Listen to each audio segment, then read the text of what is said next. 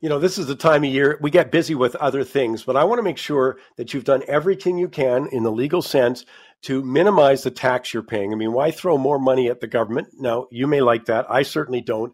I read too many stories. In fact, uh, you know, you hear me with Michael Levy today talking about all of the questionable CERB spending and other pandemic related spending.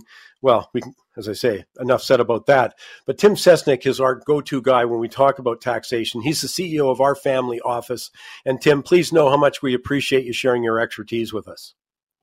I'm always glad to join the show, uh, Michael. Thanks for inviting me. Well, it's it's interesting as as you know. I mean, people get busy with stuff. I, I've certainly been a victim of this once with uh, charitable donations. Luckily, they gave us a little break with that, but I didn't make them by the end of the year. There's a couple more I wanted to thing in, so that's typical of what goes on. So maybe I'll start with mm-hmm. charity on that and talk about stuff I've got to take care of. You know, by the end of this tax year. Yeah, for I mean for sure. Obviously, there, there's when you get to the end of the year, there's not always a lot that you can do to reduce your tax liability for the year. But obviously, charitable donations is one of those things that you can do. In fact, you can make a difference uh, not only in your community but to your tax bill right up to December 31st at 11 p.m. or 11:59 p.m. if you want. Um, one way you can do that, Michael, is is uh, by donating online. There are a number of charities that will accept donations online. One of my uh, favorite websites is CanadaHelps.org. Mm-hmm. And you can make a donation to any charity in the country through that website, even as late as you know 11:59 p.m. on December 31st, and you'll get your donation receipt for this calendar year. So, and you know this is a good year to think about doing this because a lot of charities are really struggling. Uh, even though people are you know hesitant to give as much as they have in the past because of the state of the economy, it's there's there's a need more than ever. So so please be generous. Yeah, and I mean, you know, I, talk all the time about Special Olympics, and that's where I hope people, you know, we have sort of you can send an, an athlete to our Winter Games here, first time in years, four years we've had them.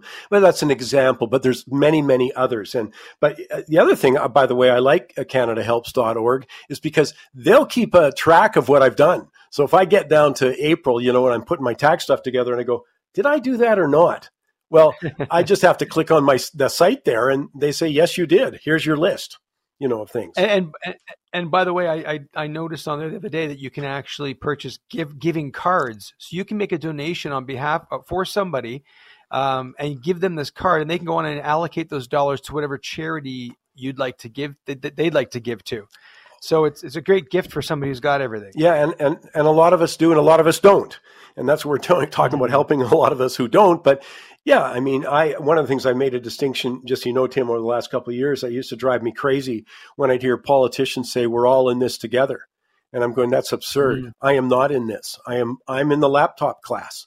You know, I was choosing between mm-hmm. two homes to live in during the lockdown periods. You know, uh, I wasn't yeah. worried about my, making ends meet, and I thought the insensitivity of those kind of statements just drove me to distraction because yeah, for sure. I was not living the same life as uh, you know a single parent with two kids in a one bedroom, and that happened, or in yeah. inner city core. So uh, this is a great opportunity. I love the idea of giving away a, a charitable gift card because I don't need another sweater. In fact, I, I swear to God, I just had that conversation with my wife this morning and going, you know, I don't think I need another sweater for Christmas.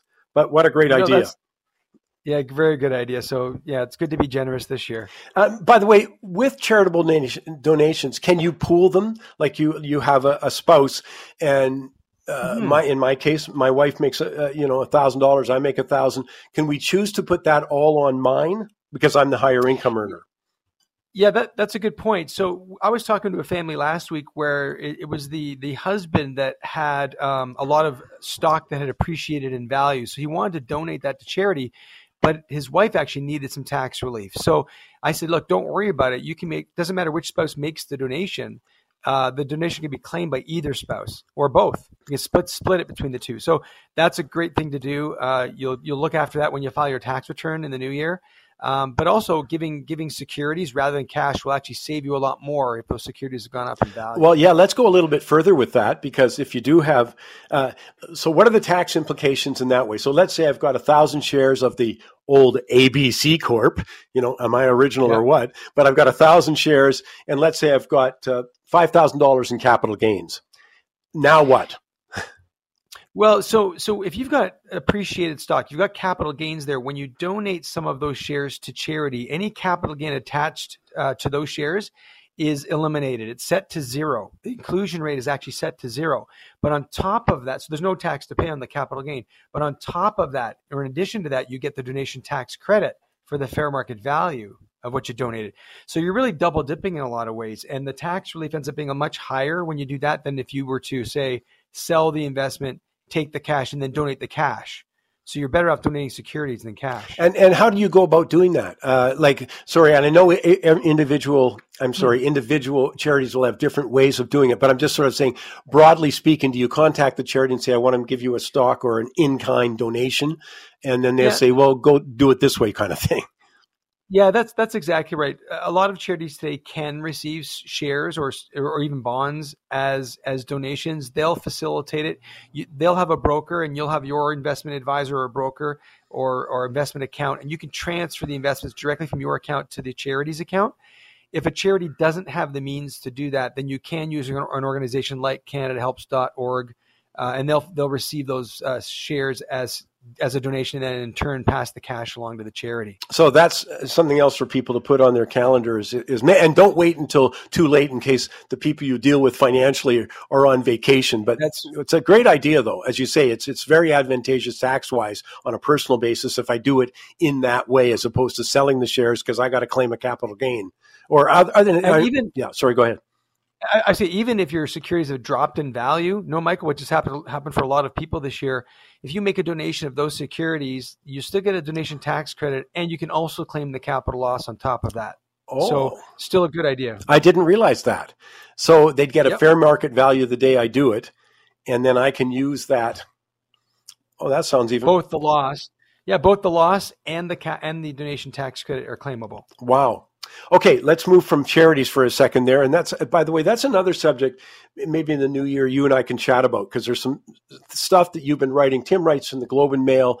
By the way, he's also the author, in my opinion, of the best tax book. And I've read a lot. I've read a lot, but Tim Tim wrote uh, 101 tax secrets for Canadians. And I'll just tell you, Tim, uh, I borrowed the technique you used uh, many times because I just thought, talk about being clear and concise and uh, I, I, I, want you to do a, an updated version of that because I, I just yeah. thought it was fantastic.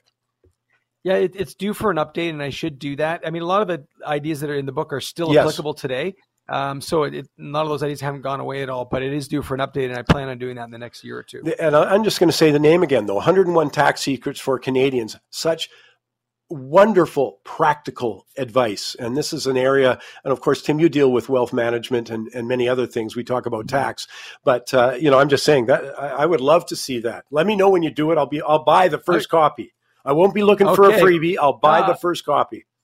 Well, I was gonna say I'll give you the first copy. You've been good to me, so no, no, I'll, I'll be a buyer because it's worth it. It's, right. it's, it's worth its weight in gold on that one.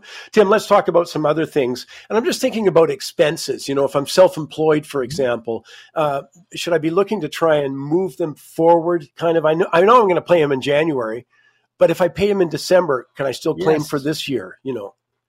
Yeah, absolutely. There's a few things to think in, think about there. First of all, any expenses you want to incur in this calendar year, you can obviously deduct uh, in this calendar year as long as you paid those things for the purpose of earning income from your business. This can also include assets. So, for example, uh, you know, Michael, if somebody's thinking about buying a car for work or uh, another piece of equipment in their business for work, even just you know fixed assets of any kind, it could be a computer if you buy these things before the end of the year, you can claim capital cost allowance on those assets this year. So it, you know, if you're going to do it in January anyway, think about accelerating that and buying it this month, and you'll save yourself more tax dollars that way. Uh, can I jump to medical expenditures because I ran into this, and I took out insurance. Let's I'll, I'll pretend it's this year for 2023, but I paid for it in December 2022 when do I write that off? It was, you know, you know, when you do, it's like it was travel insurance for medical. Yeah, yeah, for sure. No, it, it's it's claimable in the year that you pay it. So um, uh, that's that's a good question. And yeah, if people are thinking of traveling and you're gonna you're gonna have to buy some travel insurance, consider buying that this month, and rather than waiting until January and get a little bit more tax relief in, for 2022. That goes also for things like uh, childcare expenses. Um, um, uh, other costs related to uh, portfolios, so interest costs. Make sure you claim interest costs when you file your tax returns. Um, I mean, obviously, interest costs is something you normally incur throughout the year, possibly if you're if you're borrowing money to invest. But I, I encourage people in December every year to just take a look at the coming year and set yourself up for some deductions that maybe you're not claiming now, like interest deductions. Um, there's ways of restructuring your debt, so maybe you can claim some of the interest that you're not claimable can't be claimed today. And, and again, it's sort of a mindset, and and I know it it sort of irks you a little bit when we talk about this last minute stuff because, of course, what you talk about, and you've done it with us wonderfully, but you talk about is no, it's it's a year round tax planning thing to really do an effective job. And I'm sort of coming in at the last minute saying, I was pretty lazy. Can you help me with my weight loss in the last two weeks, you know, for the New Year's Eve party? Just, yeah, just don't, just don't eat anything for the next two weeks. That's yeah. all you, yeah, yeah, exactly. But there are some things, there are some things that can be done by year end uh, for investors, especially you think about, you know, for example, if you're thinking of selling something, an investment and you're selling at a profit, you might want to consider waiting till January uh, to sell because then you're triggering the gain next year, not this year. And that would be a smart thing to do. Uh, conversely, if you've got something that's dropped in value, you want to sell it this year, uh, especially if, if, you've got capital gains to offset maybe from last year, the last couple of years, because capital losses can be carried back and you might be able to recover taxes that you paid last year or the year before or, or the year before that. Um, so the timing of your investments uh, purchases makes sense. Also, if you're buying an investment, uh, an interest bearing investment, um, that has an anniversary that is you know every year on the anniversary pays out interest to you. You might want to wait till january to buy that kind of, of, of a thing because that investment um, on the anniversary every year is going to uh, uh, give you some taxable interest. And you know if you do that in 2022 you're going to pay tax on that interest in 2023 whereas if you wait until january you won't pay tax until 2024 so some, some investments are designed that way where they've got uh, annual interest accruals that you pay tax on. I, am here just um, to be more conscious of when I'm paying expenditures. So if I can move the expenditure forward into December, the time we're talking, or I can uh, move the revenue I'm taking in later. And it's just sort of as a mindset. And I would see that's what it is. It's, uh, you know, I, I, there's things I'm ticking off in my head as you're talking about expenditures. You know, yeah, it, it's always asking the question if I sell this or I buy this, you know, what's the tax implication and what year is that tax implication? And you want to uh, pay tax uh, later rather than sooner. And if you can claim a deduction sooner rather than later, that's better as well. So it, it's just choosing the tax year that you're going to affect. And and let me just finish with this: is that as I said, and you know me, I'll trick you and say on the air, so you're embarrassed, you have to say yes. But we will do more, some more tax planning. It's the number one expenditure for virtually every Canadian now, and so it's important again within the law, but do maximize uh, you know, or, or, you know, the the amount of deductions you have. Why pass up a deduction at, at any time?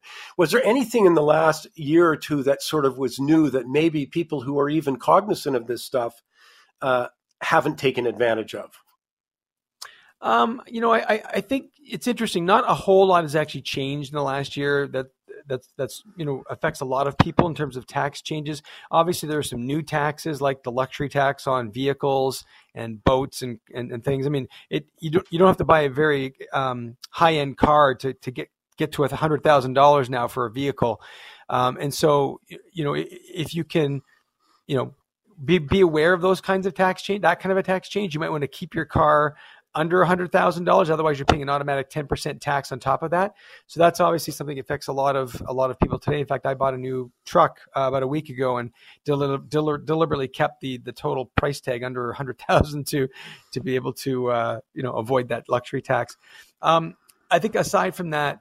Um, obviously, there's some things that went on with the uh, CERB and the, the some of the government benefits that people received during the pandemic. Some people are now having to pay those back.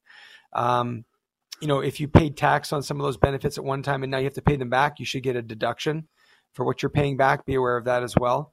So, you know, coming out of the pandemic, there's a few things that we're thinking about, including capital gains tax rates could, could quite well go up in, in the future. And so for some people, they're choosing to trigger their capital gains, you know, in the near term rather than, you know, paying tax at a higher rate, possibly if they do change the rules in another four months or five months when the next federal budget comes out. That's something to think about these are all things that that are worth contemplating as as we go forward into 2023. Well, and, and I'm sincere in thanking you for taking the time, but also because it's so important and becoming more important. Uh, that I hope we can have a visit uh, in, in, the new year. There's a couple of big subjects I want to talk about. Do a whole whole set on just someone who's uh, you know self you know I'm self-employed you know, home mm-hmm. deductions, mm-hmm. that kind of stuff. Plus, as I say, these other things, these major tax planning uh, things that we've got to think about at least. But uh, in the meantime, Tim, thanks so much for finding time, and I wish you and your family a Merry Christmas. Yeah, thanks, Michael, and to you as well. And we'll talk in the new year.